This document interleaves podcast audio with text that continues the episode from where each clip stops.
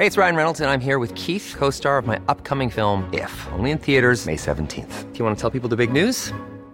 All right, I'll do it. Sign up now and you'll get unlimited for $15 a month in six months of Paramount Plus Essential Plan on us. Mintmobile.com slash switch. Upfront payment of $45 equivalent to $15 per month. Unlimited over 40 gigabytes per month. Face lower speeds. Videos at 480p. Active Mint customers by 531.24 get six months of Paramount Plus Essential Plan. Auto renews after six months. Offer ends May 31st, 2024. Separate Paramount Plus registration required. Terms and conditions apply if rated PG.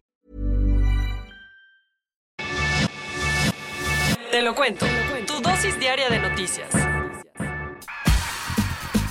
Es viernes 26 de julio. Llegamos al fin de semana y aquí en Te lo cuento te vamos a dar tu dosis diaria de noticias para que empieces tu día muy bien informado. El segundo día más caluroso del año. Este jueves varios países en Europa registraron las temperaturas más altas que han tenido en toda su historia. Así es, la onda de calor sigue arrasando con todo y ayer por segundo día consecutivo, Alemania, los Países Bajos y Bélgica sufrieron los días más calientes de todos los tiempos. Si analizamos caso por caso, la ciudad alemana Lingen alcanzó los 41.5 grados Celsius. Los holandeses registraron temperaturas arriba de los 40 grados Celsius y el poblado belga de Kleinbrogel llegó a los 40.6 grados Celsius. A la ciudad que le fue todavía peor fue a París, pues rompió todos los récords al alcanzar 42.6 grados Celsius. Sí, la temperatura más alta que ha tenido. Lo preocupante es que los servicios meteorológicos dicen que las temperaturas todavía podrían aumentar más y que en un futuro el exceso de calor podría llegar a las zonas templadas del norte de Europa. Para que sepas, de 500 años para acá, los veranos más calurosos de Europa han llegado en los últimos 17 años. Y es que los expertos han relacionado varias de estas olas de calor con el cambio climático causado por el hombre. Preocupante. Perdidos en el mar. Ayer al menos 116 migrantes que se dirigían en barco a Europa desaparecieron en la costa de Libia. No te vamos a mentir, el escenario no es nada positivo, pues este jueves las autoridades libias perdieron el rastro de una embarcación que salió de la ciudad de Al-Qoms. Según la Agencia de la ONU para los Refugiados, la ACNUR, todo parece indicar que las personas a bordo, que se cree que eran alrededor de 150, murieron. Si esto se confirma, sería el accidente en el mar Mediterráneo en el que más personas mueren en lo que va del año. Acuérdate que los libios están sobreviviendo entre tanta violencia que hay en su país y tratando de salir de los problemas, se arriesgan a cruzar el Mediterráneo para llegar a las costas europeas. También ayer la Guardia Costera Libia rescató a 132 migrantes que intentaban hacer la travesía. El viaje no es cosa fácil, pues de acuerdo con el último informe de la Organización Internacional para las Migraciones, la OIM, más de 600 personas han perdido la vida en lo que va del año intentando cruzar.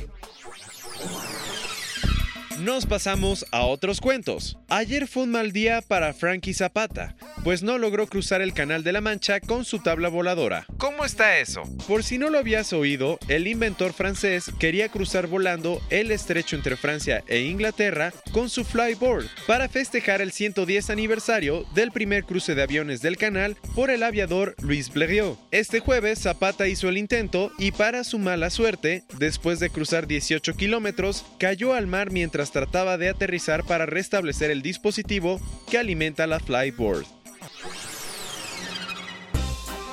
Después de 16 años, el Departamento de Justicia de Estados Unidos retomó las ejecuciones federales. ¿Cómo está eso? Ayer William Barr, el fiscal general del país, ordenó que se aplique la pena capital con el método de inyección letal a cinco presos que están condenados por asesinato. Por si no sabías, la última vez que se dio una orden así fue en 2003 y desde entonces se habían analizado los protocolos para llevar a cabo la pena. Fue hasta que la administración de Donald Trump dio por terminada esa que se ha decidido seguir adelante con las ejecuciones.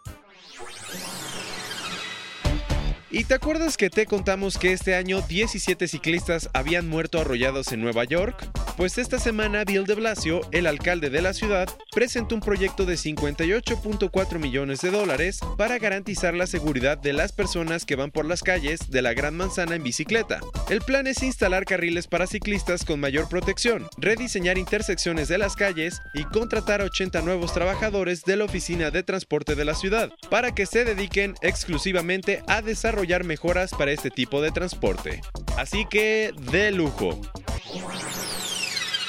Jair Bolsonaro, el presidente de Brasil, acaba de proponer un filtro moral para las producciones de cine en su país. ¿En serio? Así es, el político dijo que no se puede admitir que se hagan películas como Bruna Subsistiña, película de 2011 que muestra la historia real de un adolescente que decide ser prostituta y que se realizó con dinero público. Bolsonaro explicó que si el gobierno no puede ponerle un filtro a este tipo de producciones, va a ponerle un fin a la Agencia Nacional de Cine, ANCINE. Alphabet se está dando una palmada en la espalda, pues este jueves publicó sus resultados del primer trimestre del 2019 y no le pudo haber ido mejor. Las ganancias de la matriz de Google se dispararon 211% en el segundo cuarto de este año, al pasar de 3.195 millones de dólares a 9.947 millones. Nada mal. Aunque la compañía le ha ido bastante bien, esta diferencia en gran parte se debe a que el año pasado Google recibió una multa por parte de la Unión Europea de alrededor de 5 mil millones de dólares. Y cuando todos creímos que había sido un crimen pasional, ayer la Procuraduría General de Justicia de la Ciudad de México dijo que la balacera que hubo el miércoles en el centro comercial Arts podría estar relacionada con la mafia israelí. Uh, ¿Cómo? Se supone que los dos hombres que fallecieron eran de origen israelí y las autoridades están investigando sus antecedentes tanto en nuestro país como en Israel. Además, la Procuraduría explicó que no hubo una, sino dos balaceras, la primera en la entrada del estacionamiento de Arts para distraer la atención y la segunda adentro del restaurante y que estuvieron planeadas por cuatro personas. La UNAM acaba de sumar una victoria más a su lista de reconocimientos. ¿Cuál es esa? Esta semana, su robot llamado Justina ganó el segundo lugar en el Robocop 2019, ese concurso internacional de robótica en Sydney, Australia. Justina fue creada en 2006 en el Laboratorio de Biorrobótica de la Facultad de Ingeniería de la Universidad, donde participan alumnos de licenciatura y posgrado. Lo interesante es que el androide ha viajado por todo el mundo para presentarse en diferentes competencias y esta vez ganó dentro de la categoría Home League.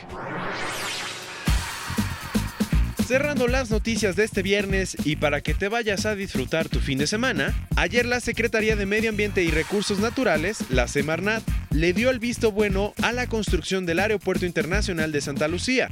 Acuérdate que esta secretaría estaba evaluando si el proyecto de la nueva base aérea tendría impactos ambientales. Entonces este jueves, la Semarnat publicó la manifestación de impacto ambiental, MIA, en donde explica que la flora y fauna de la zona donde se va a construir el aeropuerto no se va a ver afectada. Esta fue tu dosis diaria de noticias con Te lo cuento. Yo soy Diego Estebanés, no olvides darle clic el lunes y volvernos a escuchar.